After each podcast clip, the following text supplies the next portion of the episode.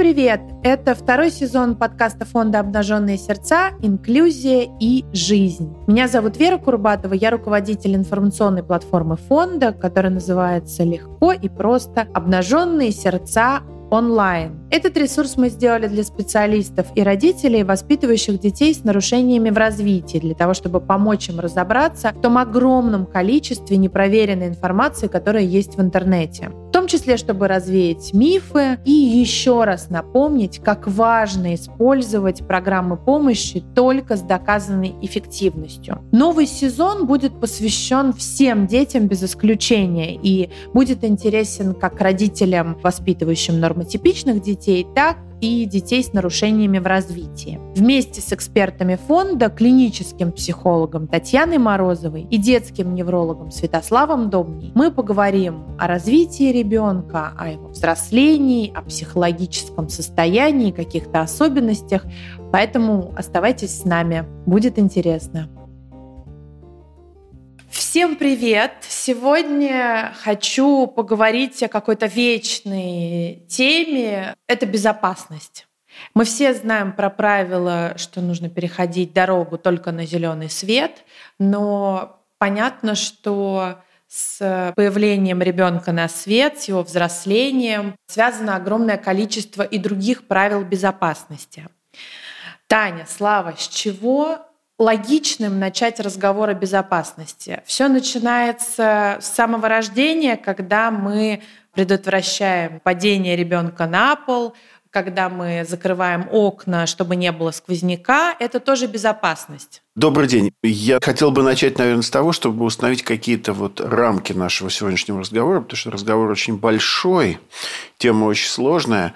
И, наверное, нужно понимать, что безопасность в разных возрастах разная. И условно можно разбить все-таки периоды жизни ребенка на какие-то очень большие блоки. Но вот первый от нуля где-то до двух-трех лет, следующий это вот 4-10 лет.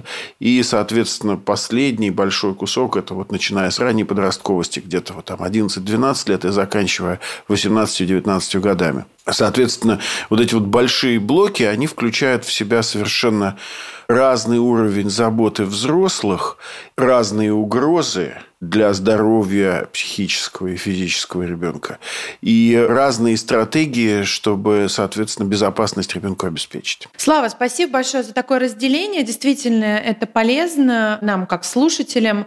Но я правильно понимаю, что чем раньше, тем больше у нас разговоров о какой-то физической безопасности. И чем ближе к подростковому возрасту, тем больше мы будем говорить о безопасности в киберпространстве, каком-то этической безопасности, психологической? Не совсем. Я, наверное, вот, вот не соглашусь, потому что если вы посмотрите статистику, то с возрастом количество физических травм, получаемых детьми, возрастает.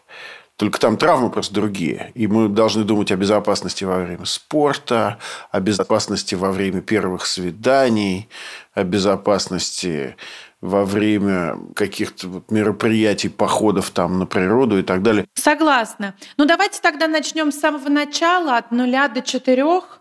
О какой безопасности уместно говорить и о чем следует помнить родителям и вообще о чем следует знать им? Можно, опять же, разделить на разные совершенно контексты. И мы говорим о безопасности в окружающей среде, чтобы ребенок не упал, не замерз, не перегрелся, как только дети начинают более-менее самостоятельно передвигаться по квартире, соответственно, все, что касается жидкостей, которые ребенок может случайно выпить, или каких-то предметов нежелательных и так далее, тоже очень важная вещь. И на сегодняшний день существует масса в том числе приспособлений, которые не позволяют детям залезать в ящики, в шкафы, потому что раньше это все приходилось веревочками завязывать. Когда мы говорим о безопасности для самых маленьких, мы еще говорим об эмоциональной безопасности. Мы очень много об этом говорили. Насколько важно вот эти отношения ранние с э, ухаживающими людьми, чтобы ребенок чувствовал себя эмоционально комфортно и чтобы он мог, если что, обратиться за помощью.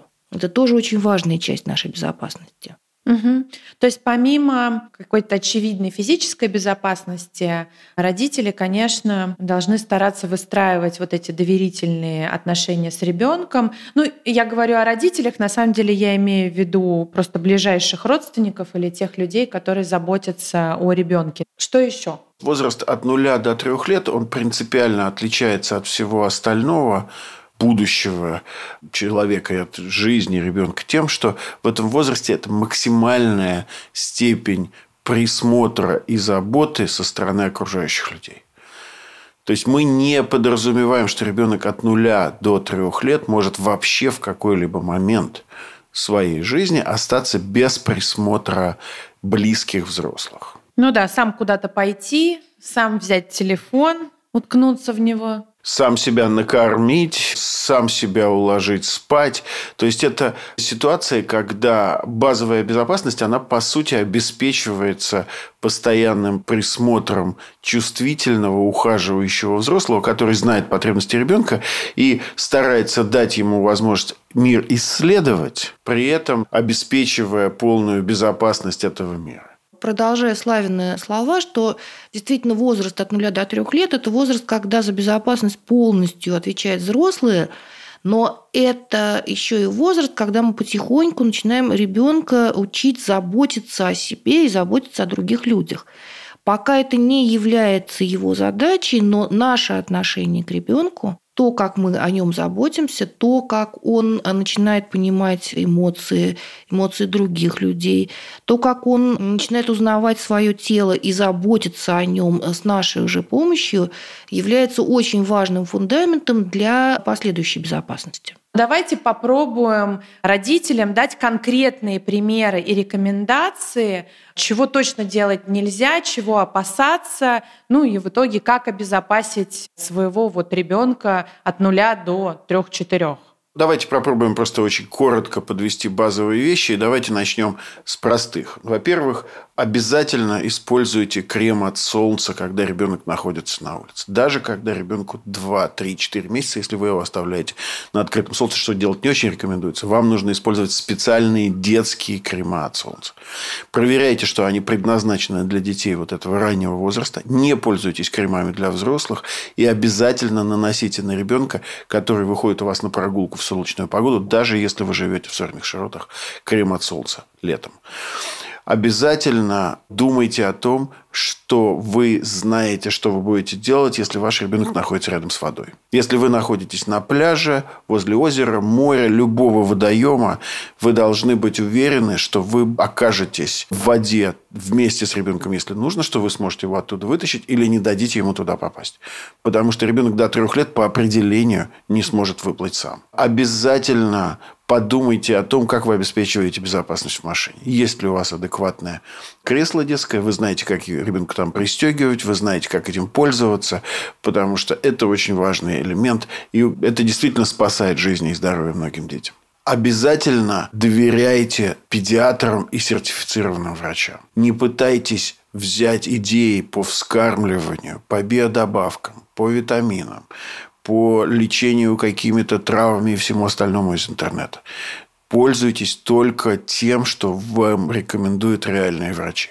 Потому что мы знаем по публикациям, что огромное количество отравлений, даже смертей детей, когда родители пытаются что-то, прочитав в интернете, применять для лечения самых разных состояний. Обязательно храните медикаменты так, чтобы ребенок ни в каким образом не смог до них добраться. Одна из больших причин смерти и серьезных заболеваний у маленьких детей – это, собственно, доступ к медикаментам, которые были предназначены для взрослых. Вот это вот какие-то очень-очень базовые вещи.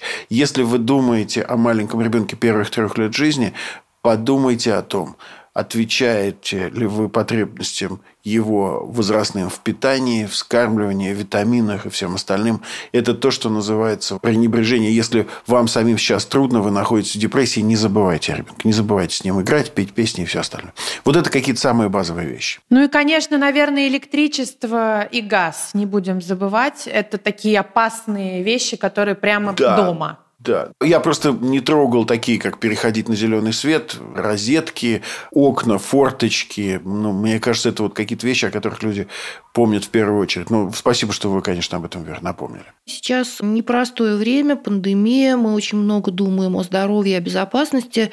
И нередко приходится читать публикации, что если мы будем забывать о том, что детей надо вакцинировать, мы будем иметь какие-то следующие, последующие очень нехорошие тенденции в распространении заболеваний. Это очень важный вопрос, Таня. Огромное спасибо, что напомнили об этой теме. Она какая-то непростая для многих родителей, и мы прекрасно знаем, что прямо есть целые сторонники антипрививочного движения. Но вы, как эксперты, мы, как фонд, все-таки говорим о важности прививок для детей. А почему? Вот скажите подробнее нашим слушателям. Прививки, несомненно, очень важная часть безопасности каждого ребенка. Нам важно здесь, наверное, опять же, избегать каких-то огульных заявлений «все завтра идите и просто за свои деньги решайте, что делать и выбирайте». Я бы все-таки хотел сказать, чтобы вы подумали о том, что вашего ребенка наблюдает и сопровождает педиатр, которому вы доверяете. И этот педиатр, на самом деле, должен решать какие прививки, в каком возрасте, какой последовательности. И, соответственно, для каждого ребенка индивидуально должны применяться. Понятно, что есть очень важные вещи, которые просто спасают жизни людей, и к таким вещам относятся прививки. И все исследования это сто процентов подтверждают. Да, это очень важно про исследования, потому что я хочу просто напомнить и заметить, что мы никогда в этом подкасте и во всех наших эпизодах не говорим о чем-то, что нам просто кажется или мы так думаем. Да? Когда мы говорим о медицинских темах, о расстройствах, о прививках и, так далее и тому подобное, мы все-таки имеем в виду исследования, которые уже приведены и сделаны по золотому стандарту.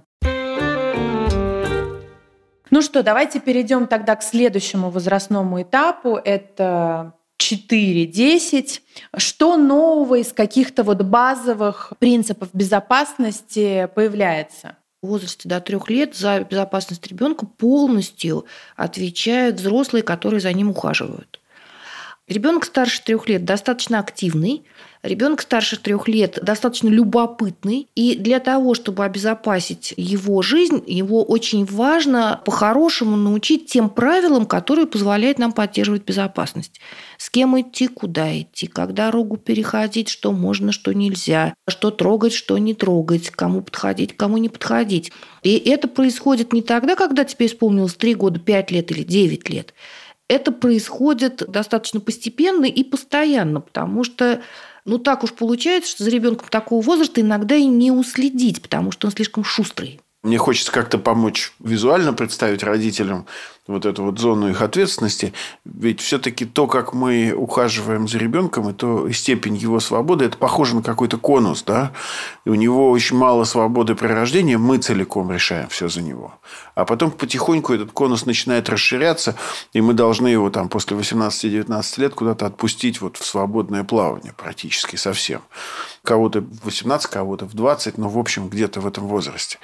И, соответственно, наверное, если мы сейчас говорим о возрасте 4-11, то там внутри этого возраста есть большая-большая градация. Вот, собственно, когда ребенку 4, 5, 6, 7, 8 лет, есть очень важная штука, такая как установленные правила которые мы следуем, мы обсуждаем важность этих правил, но мы, даже если не согласны с ними, мы все равно им следуем. Мне может не нравиться то, что у меня во время катания на велосипеде есть велосипедный шлем, может, у меня голова потеет под ним. Но я все равно буду его надевать. Ну, то же самое с мытьем рук. Это тоже какие-то правила, которые как бы не обсуждаются. Ну, они обсуждаются. Почему? Обсуждать можно все, но они не нарушаются. Мы можем обсуждать, мы можем рассказывать, что неудобно, мы можем попробовать поменять шлем, мы можем по-другому его надевать, мы можем выбрать другой вид спорта, если нас раздражает экипировка, но мы не поедем соответственно, на скейтборде без налокотников и наколенников. А надо рассказывать детям страшилки. Вот не наденешь ты шлем, упадешь, разобьешься. Ну, вот в такой тональности, как вы делаете, наверное, вот прямо сейчас я бы не стал. Оно, наверное, не подействует. Примеры из жизни – сильная вещь. Я не знаю, Таня, что ты скажешь? Мне кажется, что, во-первых, правила – это вещи, которые не обсуждаются. Так, с другой стороны, если ребенок задает вопрос, а почему мы рассказываем о том, как ему будет лучше, если он будет это делать. То есть надо обязательно надевать шлем. Или надо обязательно мыть овощи и фрукты, прежде чем есть. А почему? А потому что на фруктах и овощах могут содержаться какие-то там микроорганизмы, бактерии. И если, соответственно, они попадают в организм, можно заболеть. Не надо его особенно пугать, но объяснить, почему мы это делаем. И действительно постоянно этому следовать самим, это очень важно. Конечно, безусловно. Если ты сам не моешь руки, ожидать, что твой ребенок тебе просто поверит, довольно странно. Но про вот эти вот примеры, почему спросил, потому что я понимаю, что сама я очень часто, когда ребенок как-то не доверяет или я не могу внятно объяснить, почему, то в ход идут какие-то как раз такие страшилки, типа, ты что, хочешь в больницу поехать? Ты что, хочешь заболеть? Ты что, хочешь, чтобы с тобой что-то случилось? И вот это как бы неизбежно. Но, видимо, нужно тоже с собой работать и находить какие-то другие, менее страшные объяснения, но более действенные. Мы поговорили про то, что вот этот конус расширяется, значит, свободы появляется чуть больше, а значит, и правил безопасности тоже больше. Что еще вот из таких базовых рекомендаций. В этом возрасте появляется вообще вокруг ребенка больше людей. То есть, если до трех лет мы вообще не подразумевали наличие каких-либо посторонних рядом с ребенком, то сейчас их становится все больше и больше. Появляются педагоги, появляются сверстники, появляются какие-то старшие дети где-то на переменах в соседних группах, на дачах, во время прогулок. То есть, чем старше ребенок, тем больше он находится не только со своими основными ухаживающими близкими, бабушками, мамами, папами, нянями, но и с другими людьми. И это приводит к тому, что нам нужно вводить базовые идеи безопасности поведения с чужими людьми. С чужими не ходить, с чужими не разговаривать, ничего у них не брать, в машину не садиться. В машину не садиться. И еще очень важная штука, если что-то происходит, кому можно пожаловаться, кому бежать. И действительно бежать, жаловаться и просить помощи надо учить. Надо ребенка не ругать за то, что у него что-то там не получилось, когда он попросил о помощи.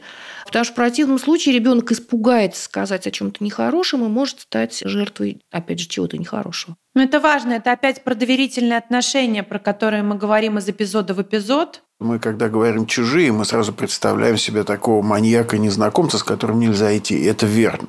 Ни в коем случае нельзя никуда уйти с чужим человеком и позволить себя увести куда-то.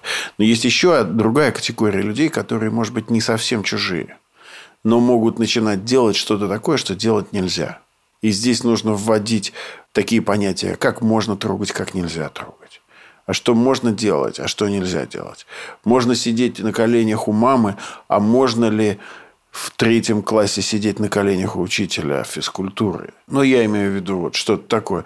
Можно ли старшекласснику позволить трогать что-то в туалете? И это важные истории, которые, соответственно, мы должны помочь детям осознать достаточно рано. Потому что чем раньше мы это сделаем, тем больше шансов, что это будет стратегия, предотвращающая что-то, нежели уже наша реакция на то, что случилось. Ну да, то есть получается вместе с каким-то интеллигентным и уважительным отношением к старшим, мы должны все-таки ребенку дать понять, что не каждый старший может быть прав. И есть какие-то вещи, которые недопустимы. Абсолютно верно. И в данном случае мы оставляем непременно вот это уважение к старшим, но у нас появляется разделение на свои и чужие – и есть вещи, которые мы однозначно делаем со своими людьми, и есть вещи, которые мы никогда не делаем с чужими людьми. Это вот такая граница, которая помогает ребенку ориентироваться. И в данном смысле чужие, они шире, чем просто незнакомые. Это вообще не члены моей семьи. Не близкие. Не те, кто вот входит вот в мой самый близкий круг, который... Ну, вот мы живем вместе, мы едим, мы ходим в общие какие-то коммунальные, наш, в нашей квартире в этом смысле удобства. Мама, папа, бабушка помогают мыться и так далее. Да? Это не делают люди, с которыми я встречаюсь на улице, в школе, где-то еще. Прежде чем мы перейдем к каким-то конкретным советам, как мы это уже сделали ранее для категории 0304, есть ли еще какие-то вот такие базовые правила безопасности? Мы проговорили, что все правила, которые были для маленького ребенка, они остаются, но круг расширяется, появляются много других людей, и, соответственно, появляются новые правила. Мы много достаточно говорили о том, что с другими не надо никуда уходить, они не могут к тебе прикасаться, но есть еще эмоциональная безопасность, и ребенок должен знать, что никто не имеет права его высмеивать, дразнить, обижать, рукоприкладствовать, мы, наверное, уже об этом поговорили, и ребенок должен знать, что если кто-то это делает, есть кому обратиться, это не его вина, никто не имеет права его оскорблять. Слава, ну что, перейдем к каким-то конкретным примерам и советам родителям по безопасности. Мы не говорили о том, что, может быть, и не было настолько релевантным, потому что появляются походы в лес, появляются москиты, клещи, и необходимость использовать репелленты. И если ребенку 4, 5, 6, 7 лет, то нужно подумать о том, что этот репеллент вообще предназначен для детей. Что там нет каких-то сомнительных отдушек, красителей или добавок потенциально токсичных для ребенка. Мы живем вот на севере. Для нас крайне важно, чтобы, соответственно, не подхватить ни болезнь лайма, ни энцефалит, поэтому и клещи тоже, в общем, важны, поэтому надо продумать одежду хорошо защищающую, и, может быть, соответственно, полагаться не только на репеллент, но и вообще подумать, как вы ребенка одеваете. В том числе и когда вы думаете о солнечных ожогах, подумать не только о том, где вы намазали, но и о том, как вы, в общем, одели. Может быть, и мазать придется меньше. Очень важная история с тем, что в этом возрасте мы должны начинать учить детей плавать потому что они становятся все более и более независимыми, и безопасность на воде начинает переходить от взрослого к ребенку и нам нужно вложить какие-то специальные усилия в том, чтобы убедиться, что ребенок вообще знает, что ему делать в воде. В этом возрасте важная история начинается с тем, чтобы вот предотвращать, как мы уже много говорили, сексуальное насилие, физическое насилие со стороны посторонних. И, в общем, исследования говорят о том, что ну, можно задуматься о том, чтобы задуматься о начале профилактики самоубийств. Это связано с самооценкой, с отсутствием поддержки очень часто, с тем, что детям не с кем поделиться или не установлены какие-то каналы, через которые можно послать вот это вот трагическое сообщение, прежде чем принимать какие-то ужасные решения. Потому что мы знаем, что часть детей в раннем подростковом возрасте принимают какие-то ужасные для себя решения. Остается все то же самое с ремнями безопасности и всей безопасностью внутри машины. Добавляется больше безопасности безопасности на дороге, потому что дети начинают потихоньку сами ходить в школу, передвигаться между различными, может быть, кружками.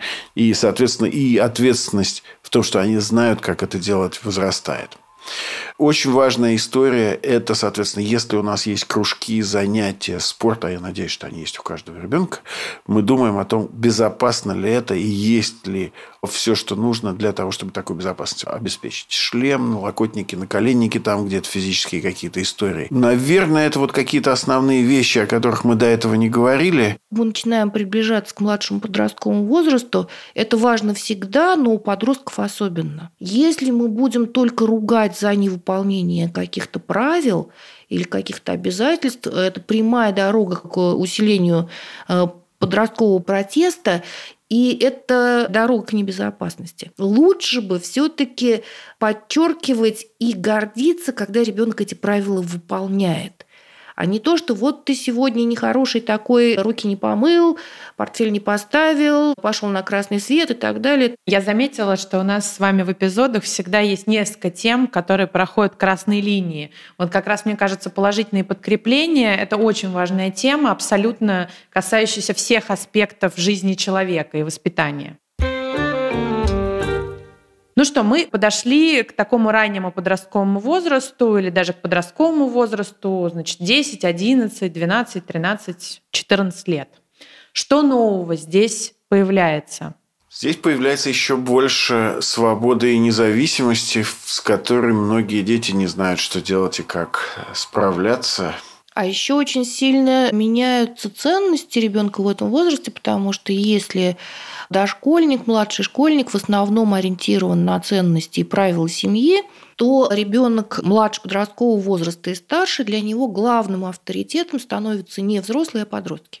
Такие же, как он сам, и бывают, нередко бывают ситуации, когда ценности вот этой подростковой группы мягко скажем, не совпадают с ценностями, которые кажутся важными для семьи. А еще мы как будто специально не говорили о кибербезопасности, потому что мне кажется, что как раз эту тему можно раскрыть подробнее на вот этом временном промежутке, да, Вер, спасибо большое, что вы нам напомнили. Мы на самом деле, наверное, в современном мире должны были говорить о кибербезопасности прямо с самого начала и о том, чтобы родители были уверены в том, что они проверили устройства, которые есть у ребенка в свободном доступе на то, что эти устройства защищены от того контента, который может нанести вред психическому здоровью ребенка и от того, что какие-то незнакомцы, вот те самые другие посторонние люди могут получить доступ к прямому общению с ребенком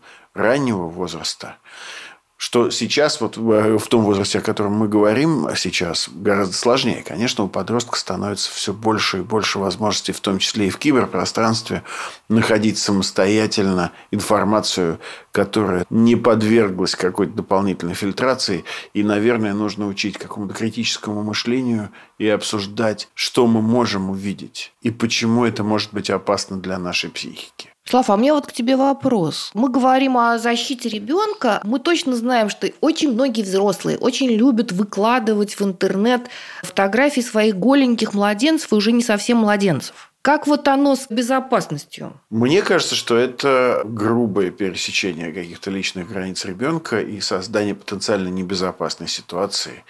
И, в общем, наверное, в будущем состояние возможности для буллинга, когда какие-то друзья-подростки вдруг зайдут и увидят это где-то на тех старых страничках, которые останутся в интернете. Как вы знаете, в интернете все хранится вечно, и вы не знаете, куда эти фотографии попадут и кем и как будут использованы. Мне кажется, что это ни в коем случае нельзя делать. Мне тоже так кажется. Мало того, мне кажется, что надо выкладывать фотографии с разрешения человека, а тем более такого рода фотографии. Ну и пускай лучше они останутся в семейных альбомах, Пускай ребенок их видит, но не надо, чтобы на это смотрели все, в том числе посторонние люди. Но это важное замечание и важный комментарий, на мой взгляд, потому что, конечно, мы сейчас все в интернете. Можно посмотреть, сколько процентов времени мы проводим в своем телефоне, в Инстаграме, в мессенджерах. И, конечно, везде мы выкладываем фотографии, огромное количество вот этого фото, контента. И я как-то действительно не думала о том, что через 10 лет как-то твоему ребенку будет уже 20 плюс, он может найти фотографии, которые ему могут не понравиться. Эти же фотографии могут найти его друзья и какие-то люди с ним связанные. Да-да-да. И может быть и раньше, чем через 20. И главное, в общем, защитить ребенка от того, чтобы он мог быть использован как объект каких-то насмешек или объект какой-либо эксплуатации, его образ в том числе был бы защищен от этого. Конечно, это очень важно. Подростковый возраст, он же связан с чем? Он связан с тем, что там появляется еще одна история. К старшему подростковому возрасту человек начинает устанавливать близкие отношения с теми людьми, которые до этого не были близкими. Появляются близкие друзья, близкие подруги, появляются первые свидания – и, собственно, вот эта история, она ведь про установление новых границ когда я должен научиться устанавливать границы не только с теми, кто просто там учитель в кружке, или просто мой там сосед по парте, но с человеком, с которым у меня есть близкие отношения. Он теперь новый близкий для меня человек. Но при этом все равно не имеет права ни обзывать, ни обижать, ни бить, ни каким образом унижать и, так сказать, подвергать насилию. И мы знаем, что огромный процент.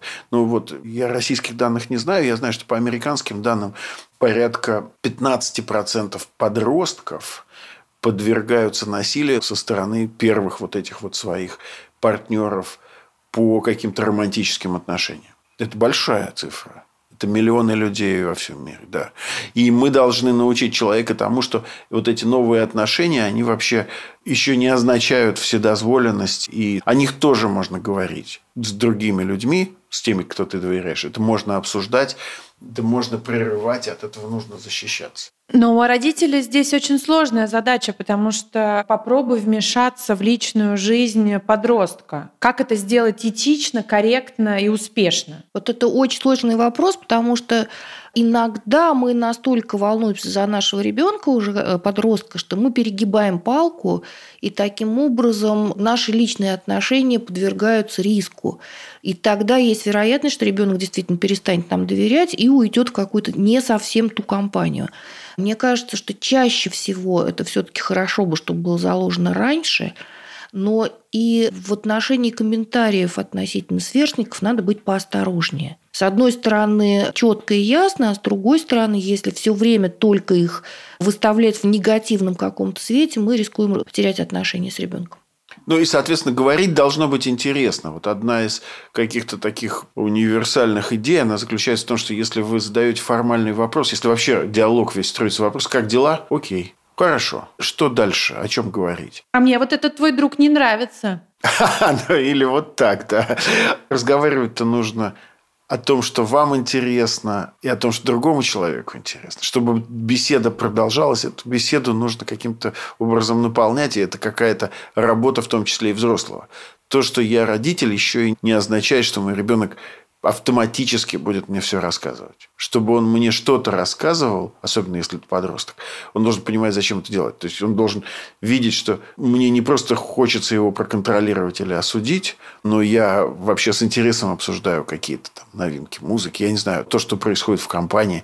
Но во всем этом должен быть какой-то смысл, не только контроль, но что-то еще, потому что контроль не сработает. Еще я бы посоветовала не бояться приглашать этих новых друзей к себе домой, потому что если дома у тебя такая дружелюбная территория безопасности для ребенка и его друзей, то мне кажется, это тоже одна из возможностей не потерять вот эти доверительные отношения с ребенком. Абсолютно согласен. Только нужно удержаться от того, чтобы их потом не покритиковать. Да-да-да, и сказать, они мне все не нравятся. Согласна. И нужно уметь встать на ступень к своему ребенку и как-то вот не с высоты своего опыта и лет, но уметь комментировать и хорошие стороны, и плохие, но как-то очень изящно и тонко. Потому что, как сказала Таня, действительно вот эта точка невозврата может произойти, и тогда доверительные отношения на очень долгие годы могут быть для вас закончены. Я хотела бы поговорить об очень важной теме алкоголь, сигареты и наркотики. Это все, мне кажется, как раз начинается в подростковом периоде. Во всяком случае, дети начинают знакомиться с этими опасными вещами. Как вообще тут быть? Показывать ли фильмы документальные? Рассказывать о последствиях? Водить в наркологические центры? Что делать? И это разные все-таки вопросы, да, вот наркотики и незапрещенные вещества, вызывающие зависимость, такие как табак и алкоголь, это вот два больших раздела, потому что в их отношениях и стратегии разные все-таки, мне кажется, немножко, да, Тань? Я абсолютно с тобой согласна, потому что есть запрещенные и незапрещенные вещества, а есть еще всякие клей, всякие таблеточки. Вот это все из области запрещенных веществ. И здесь не то, чтобы запугивать, но достаточно рано мы должны говорить о том, что это вещества, которые приводят к серьезным повреждениям у человека и повреждением внутренних органов, и повреждением сознания. Мало того, они являются нелегальными, и поэтому могут возникать очень серьезные проблемы с законом. То есть здесь все-таки однозначно это как дорогу на красный свет не переходить. Ну, вообще не переходить чем более креативными могут быть идеи, тем, наверное, я, Вера, с вами согласен, лучше. Да? И можно и фильмы использовать, и если есть какие-то интересные лекции, достаточно рано можно пытаться это делать. Опять же, вот что хотелось бы сделать, чтобы это все было достаточно рано. Пока еще не дошло до того момента, когда я уже попробовал, и уже возникает зависимость и вот уже вот там сложнее, там уже мораль это читать и, собственно, рассказывать о вреде поздновато. Там другие стратегии, там уже профессиональная помощь должна быть, терапевтическая и медицинская.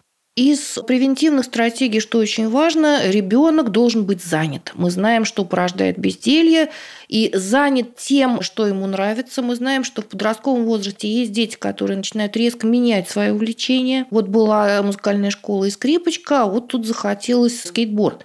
Ребенок должен быть занят. В противном случае мы можем видеть какие-то зависимости. Либо не оторвать от компьютера, либо от чего-то еще. И здесь все-таки, особенно если мы говорим о тяжелых наркотиках, токсичных тяжелых веществах, все-таки если возникает малейшее подозрение, то нужно, наверное, попытаться сначала проверить себя, адекватно ли я все это вижу, и если это подтверждается, то быстро искать профессиональную помощь. Потому что здесь нечего ждать. Одна из больших задач в подростковом периоде – это вообще держать глаза открытыми у родителей вы должны держать глаза открытыми. Если вы увидели, что ваш ребенок уходит в себя, если вы увидели, что поведение его странным образом меняется, если вы видите какие-то странные предметы, которые похожи на то, что используется для того, чтобы применять какие-то вот такие субстанции.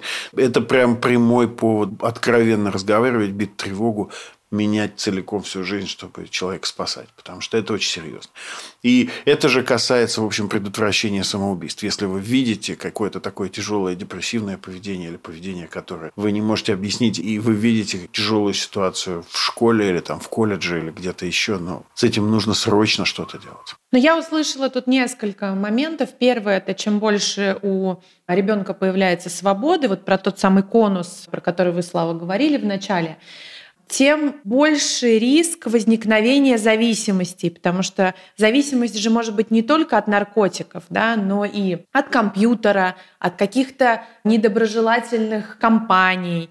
То есть, видимо, вот этот вот пластичный мозг подростка, он подвержен каким-то зависимостям и каким-то перекосам. И другой момент, который я услышала, это занятость, интересы, и то, что может на самом деле ребенка оставить на вот этой безопасной территории, то есть когда у него есть чем заниматься, когда ему много чего интересно, когда у него есть варианты проведения досуга, то, соответственно, появляются и люди, которые его окружают в этом досуге, какие-то единомышленники, и времени для того, чтобы делать какие-то глупости, я уж не говорю о наркотиках и алкоголе, этого времени становится просто меньше. Из какого-то возраста достаточно раннего на самом деле возможность работать.